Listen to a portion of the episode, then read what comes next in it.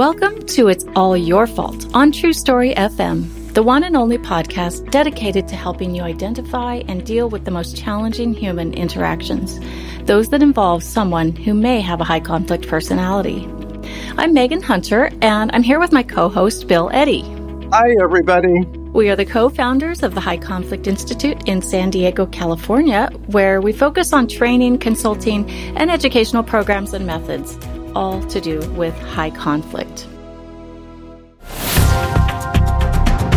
So this is the first episode of season three. Welcome back, all of our listeners. Uh, we're so happy to have you uh, back again in season three.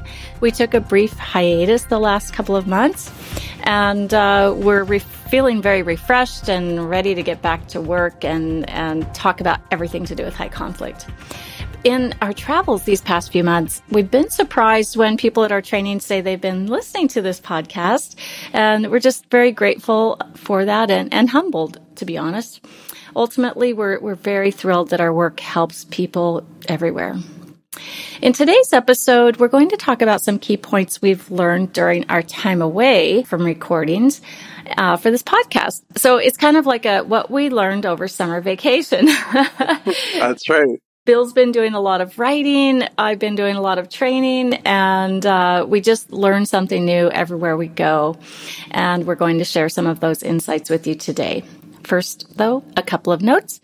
Send your high conflict related questions to podcast at high conflict institute dot com or on our website at high conflict institute dot com slash podcast, where you'll also find the show notes and links.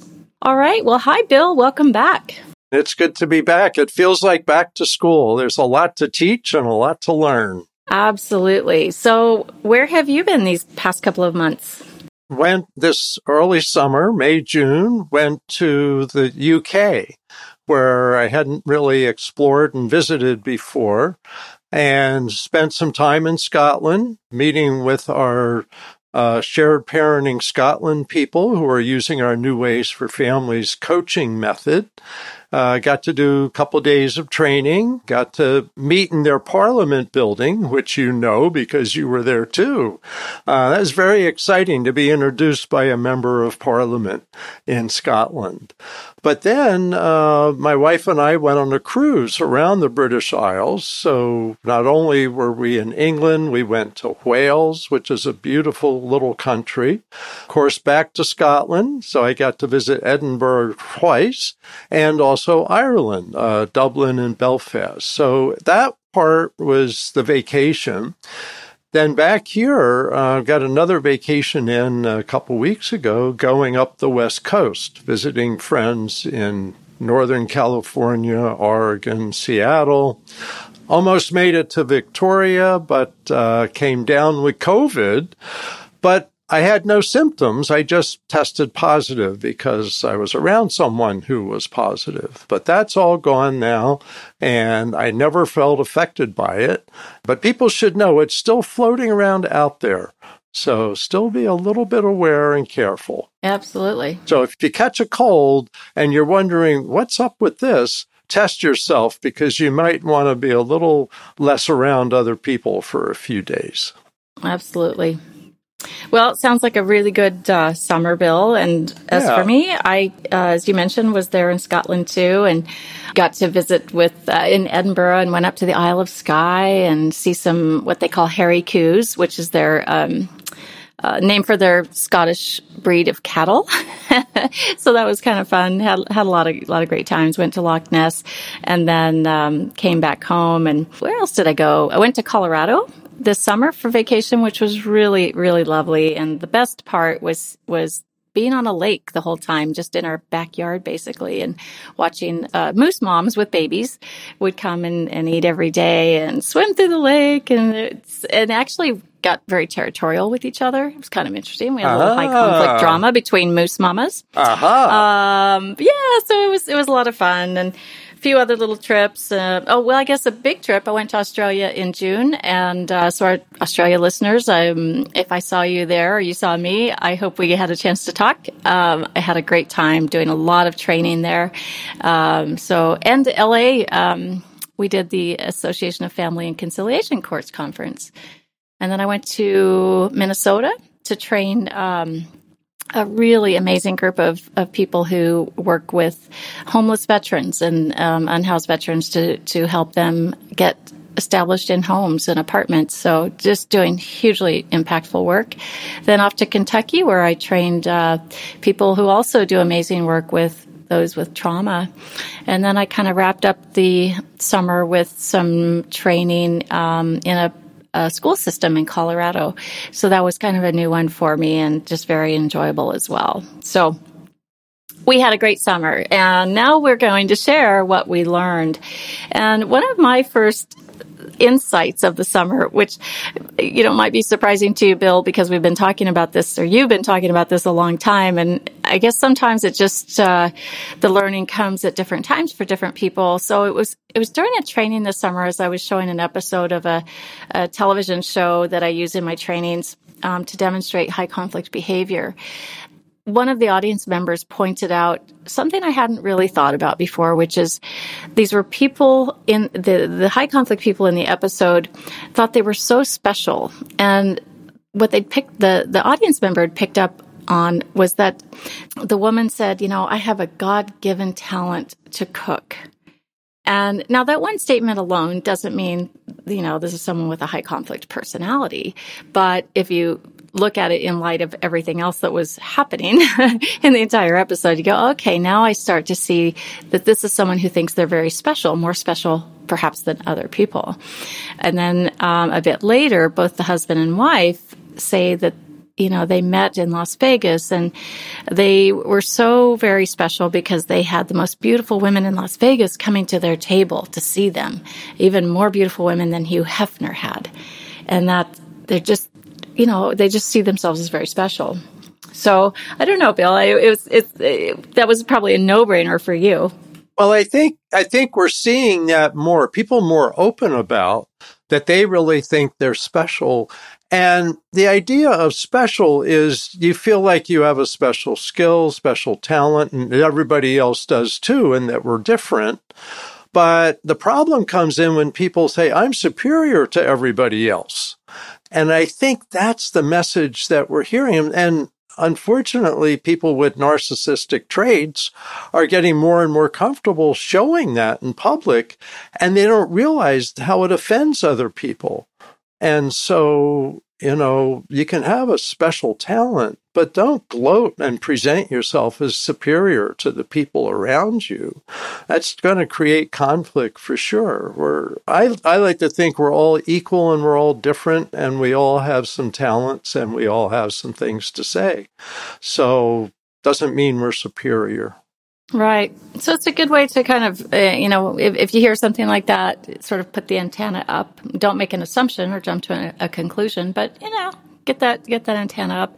Another uh, quick one that I I just recently picked up on was watching an episode of Dateline, uh, which I've been obsessed with this summer.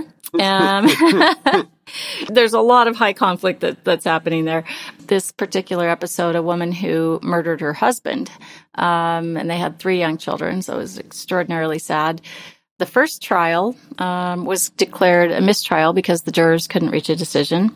So the prosecutor decided to try her again, and um, a trial date was set. So she went and had I V F and became pregnant in the meantime. And they had to delay the trial. So who knows if that was a delay tactic or a manipulation tactic. But regardless, she was convicted in that trial, had the baby and, and then went to trial, was convicted, went to prison, and Dateline went to interview her in prison. And they asked her, you know, why did you go have I V F and conceive a baby uh, when you thought, you know, you could be going to prison? And her response, this is what stupefied me. Well, it's just because I'm such an amazing parent. And I thought, there's that special, I think I'm so special. Um, and, and obviously combined with probably trying to manipulate the, the outcome, potentially. Oh, the, another thing about her, she, she also set up a foundation in her own name because she'd claimed that she had been abused in her marriage, and that was never proven. But now she was setting up a foundation in her own name Um, to help women of domestic violence. And I, I just think that's kind of odd. right? And I think I'm so special that I'm going to name a foundation after myself. It's interesting because sometimes people have foundations named after victims of domestic violence and other victims, but it usually isn't the person themselves. And the self-professed victims sometimes are people who are, are manipulating. And like you said, in this case, what in many ways a blatant manipulation to avoid a prison sentence. And it sounds like it didn't work for her, which is a tragedy for the child who won't have one of the parent, well, either parent for many, many years. Right. All right. So, Bill, what's one of your new insights? I think you mentioned something about vulnerability in high conflict situations. Yeah, it's interesting because I've, I've been a fan of Brene Brown, who talks about the value and importance of making yourself vulnerable in relationships. And yet, I find with high conflict situations that the opposite is what my advice often is to people and to myself. Because in high conflict situations, you're dealing with many cases of bully whose goal in the conversation isn't to solve a problem, it's to dominate you. And so if you make yourself vulnerable to that person, say, well, you know, actually the reason I'm worried about such and such is, you know, I have this problem and da, da, da, da, da. And next thing you know, they're telling the world you have this problem. And they keep saying, well, see, you have this problem and that's why. And so they manipulate your vulnerability. It's sad, but sometimes people tell exactly the wrong person their vulnerabilities, and that person takes advantage of it to manipulate them and also to tell other people that may not have been ready to be told. And so my suggestion is that when you're in an equal relationship and you're both committed to strengthening that relationship and having a good relationship, that making yourself vulnerable and sharing some of your vulnerabilities is a very positive thing. But when you're in an unequal relationship where the other person may be wanting to take advantage of you or dominate you, that that's someone that making yourself vulnerable to isn't recommended. And in fact, you may want to hold back on some information because of how it will get misused. So that's my thoughts. I don't know if you have thoughts about that, Megan. I think there are certain people who are very forthcoming about information. And um, they, I, I think they might not even consider themselves a vulnerable person. They just think they're sort of an honest, authentic person, and they're just going to to... humble themselves, so to speak, and um, share information that they probably shouldn't. And like you said, it just it's it's like giving a weapon to your enemy. Honestly, I guess you didn't say those words out loud, but I, I that's what kind of came to mind is you're you're really giving someone a tool to use against you. You're absolutely right. I like that. Yeah. So good one. All right, my next uh, learning was. And and this is this is something I've known about for a few years, but haven't really done a lot about. Um, in in my other company, I have a little a small publishing company called Unhooked Books. And about four or five years ago, I met a man from Australia named Loan Clark, who has extensive training and knowledge in the field of trauma and dissociation, and he's just a really fascinating guy. So he had discovered he's very uh, much into linguistics and, you know, classical art and just ancient Greece, anything to do with languages and learning. And so he was he was reading some um, script on a statue, I believe, uh, in ancient uh, Greek text, and he couldn't figure it out. And this was kind of the first thing he couldn't figure out, really, uh, he, because he'd studied so much and he would problem solve and figure it out. So eventually he realized that what was happening is The ling- the writing wasn't going from left to right, and then the next line, left to right, left to right. Instead, it was going left to right, and then right to left. So back and forth, back and forth. And after studying this and thinking about it, he realized that this could be beneficial to people who have been affected with trauma or still have unaddressed trauma, um, because it can stimulate, you know, bilateral connection between the hemispheres of the brain and get people maybe stuck in some right brain emotions sort of shoved over into left brain and what I like to call whole brain these days. So I tried it a few years ago and with some long text that he'd had done this way. And I noticed that I was hyper-focused, and within about, I don't know, ten seconds, twenty seconds maybe, after you get used to doing it a bit, because it, it takes a little practice to get your, your, your brain trained to, to, you know, to keep reading that way. And then in about a minute or so in, I could tell that my breathing had slowed a bit. I noticed I wasn't distracted by outside noises or sounds or thoughts. A few minutes in, I noticed I had tears in my eyes, and the content of the material wasn't emotional. So it was it was a fascinating experience. Ultimately, I uh, published a children's book he'd written that was written in this back and forth style, which he calls Empowerment Script. Unfortunately, we were releasing it at a big trauma conference in March twenty twenty, and they shut the conference down because uh, that was COVID bad timing. Day yeah. one, yes. And he'd flown from Australia, and we were doing this huge release, and it just didn't happen. Anyway, so the last couple of trainings um, in the, here, just the last two weeks, I put some of the empowerment script writing on some slides, and I showed them during my trainings and had the, the the groups I was training read them, you know, silently to themselves. So the you know, the first couple times it, you know, not a huge impact, but a training I did last week, a man stood up and he had this smile on his face like you've never seen before. And he said, "Look, I've been dyslexic my whole life, and reading has always been a struggle for me. And I just read this without any struggle and with absolute ease, and I actually could feel things happening in my brain." And it just, I mean, I, I was, I was absolutely stupefied and really happy. So that to me is a big, big deal. And I'm, I'm hoping to take this further and help, uh, maybe, maybe write, get some books published in Empowerment Script, um, for people with dyslexia. We're, we're at least going to explore it. Clarify if I understand. So you read a sentence from left to right, then the next line you drop down and read from right to left. Correct. Then the next line you drop down and read left to right. So you, your eyes never have to switch over and start again on the next line. You don't lose right. a line or anything. That's fascinating. And I, it's interesting about the brain, because the right and left hemispheres, maybe how they work together gets eased for some people. That's fascinating. Yeah, and there were a couple people who had revealed in the training that they'd had, they'd dealt with some trauma in their lives, and they'd done E M D R and, and some other trauma treatments.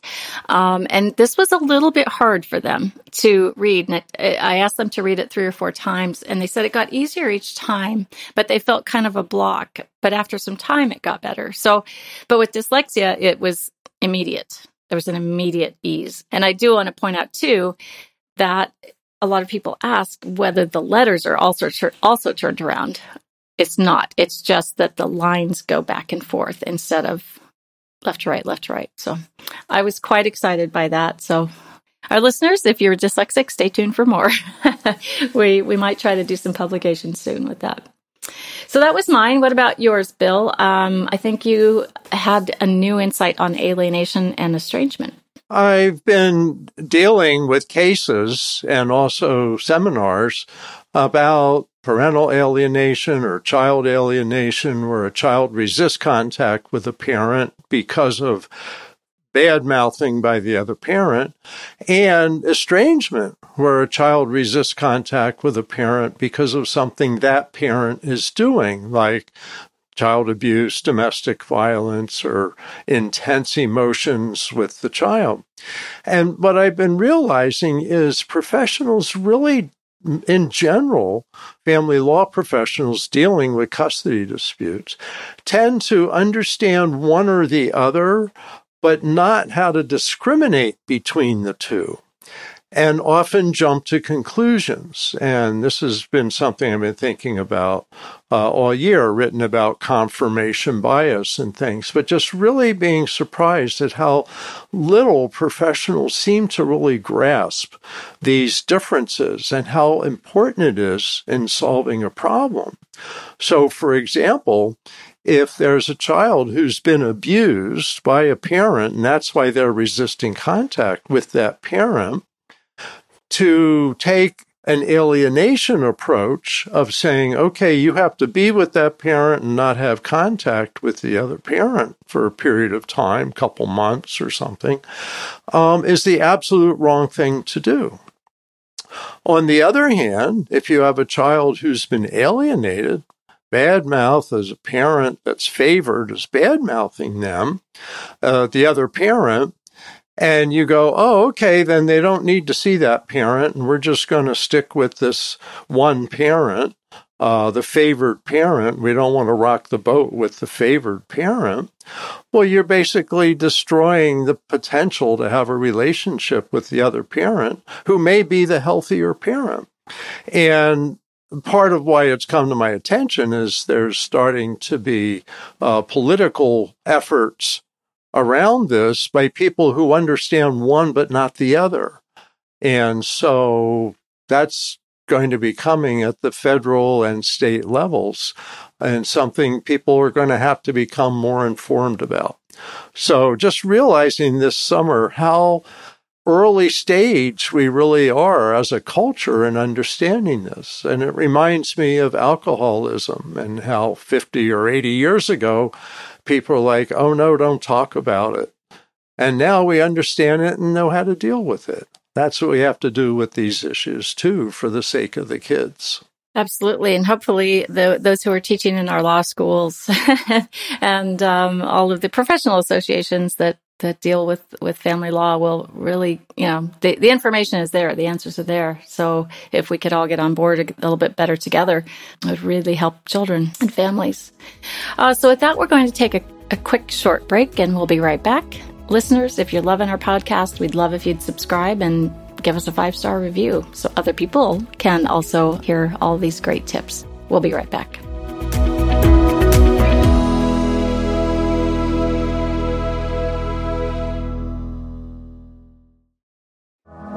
Hey, if you're a workplace coach or work in H R or anyone working with challenging conflict situations at work, we've created a coaching method that any coach can learn. The goal of New Ways for Work coaching is to help employees or whoever is taking it to learn personal relationship skills for productive relationships. Essentially, it gives employees a chance to learn new skills and to change before big decisions are made about their employment. Sometimes they're just lacking skills, and New Ways will teach them. If you'd like to know more about it, we offer our New Ways for Work coaching training two to three times a year. And these trainings are a combination of on-demand, which you can watch twenty-four seven, and Zoom training with Sherilyn Knapp and Bill Eddy on the on-demand portions.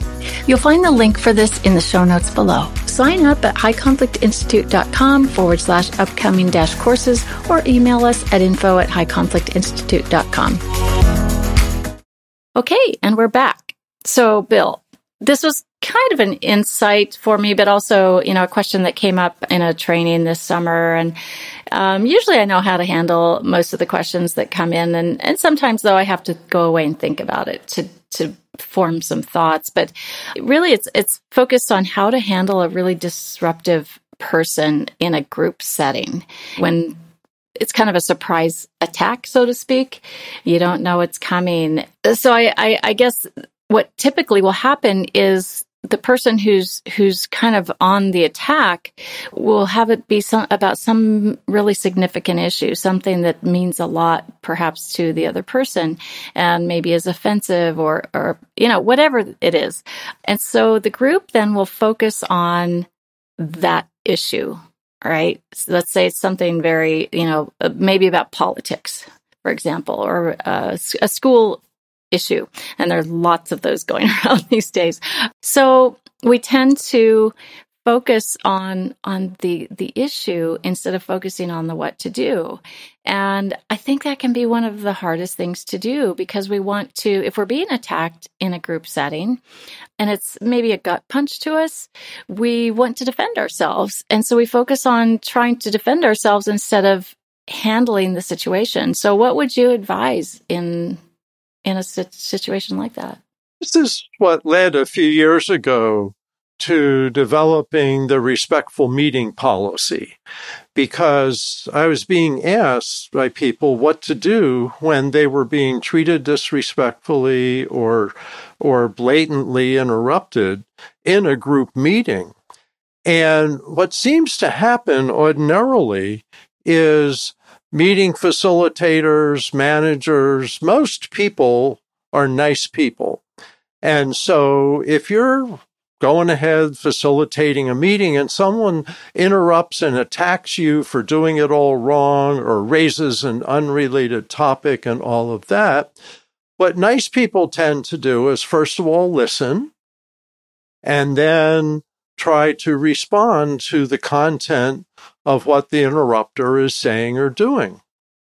Well, what we've learned is surprise attacks are a characteristic of high conflict people because it catches people off balance and they can get away with stuff.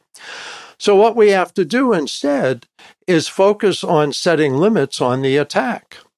Is that's out of order, that's inappropriate at this time. If you want to add that to the agenda at the end, we'll see if we have time. But you need to focus on interrupting them. And that's what's so hard. People feel rude. Well, I don't like to interrupt people. I say, yes, but with high conflict people, we have to interrupt the pattern of high conflict behavior.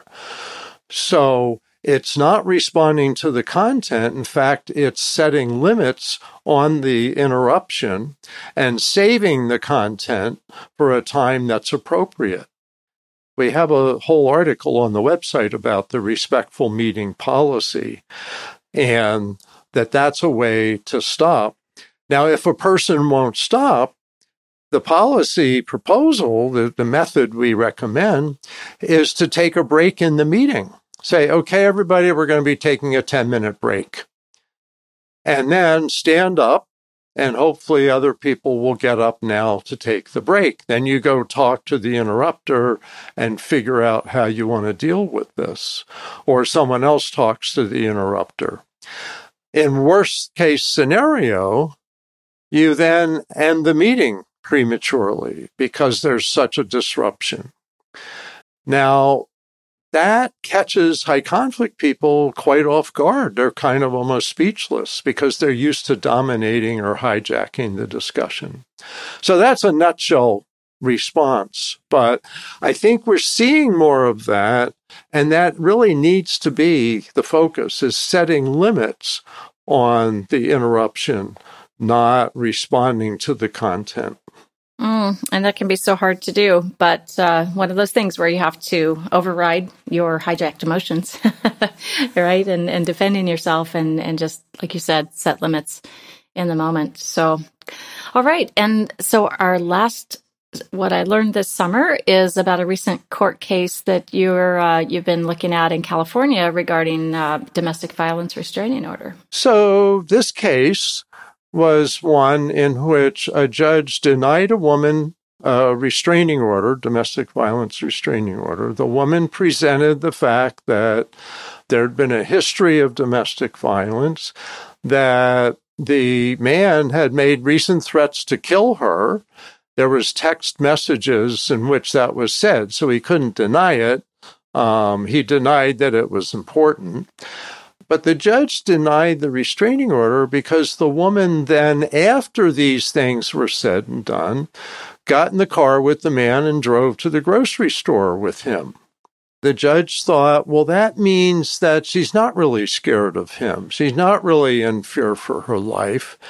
And so found that, that her complaints really didn't merit a restraining order. So that was the trial level judge. The appellate court says, no, no, no, you need to seriously consider giving a restraining order in these kinds of situations. And it's the totality of the situation, not just the single thing that's said, that you need to take into account. And there also doesn't have to be recent physical violence, that disturbing the peace of the person, putting the person in fear for their life, is sufficient if the court considers that as as a, a credible threat. And this is someone who had physically been abusive in the past, and to other people as well. So the appellate court said, no, no, you've got to seriously consider this. And one thing that was written in there that I thought was really helpful, and that, by the way, if people are interested in the case, it's Vinson, V I N S O N, versus uh, Kinsey, K I N S E Y. One thing that was written in there is there's no proper way for a victim of domestic violence to behave, and that you may see inconsistencies like going to the store to get groceries for the children because the man was going to pay for it, who's the father of the children, with his food stamps, but he wouldn't give her the food stamps. So he would go to the store and pay for food for the children with his food stamps. And so that's why she got in the car, even though he had been saying things like this. And she did have fears, but she didn't see that she had a choice. So I think it's important to recognize there's no proper way to behave as a domestic violence victim, and a judge has to have a more open mind to the totality of the situation. Probably in, in many cases, people are, are in survival mode. I mean, how, how else would that woman pay for her groceries? Yeah. Or maybe she doesn't have a car. Maybe she's not allowed to drive the car. There there can be so many, many things. And, and so I think many people are just trying to survive. So good. I think that's an, a very important piece of information for, for everyone to consider.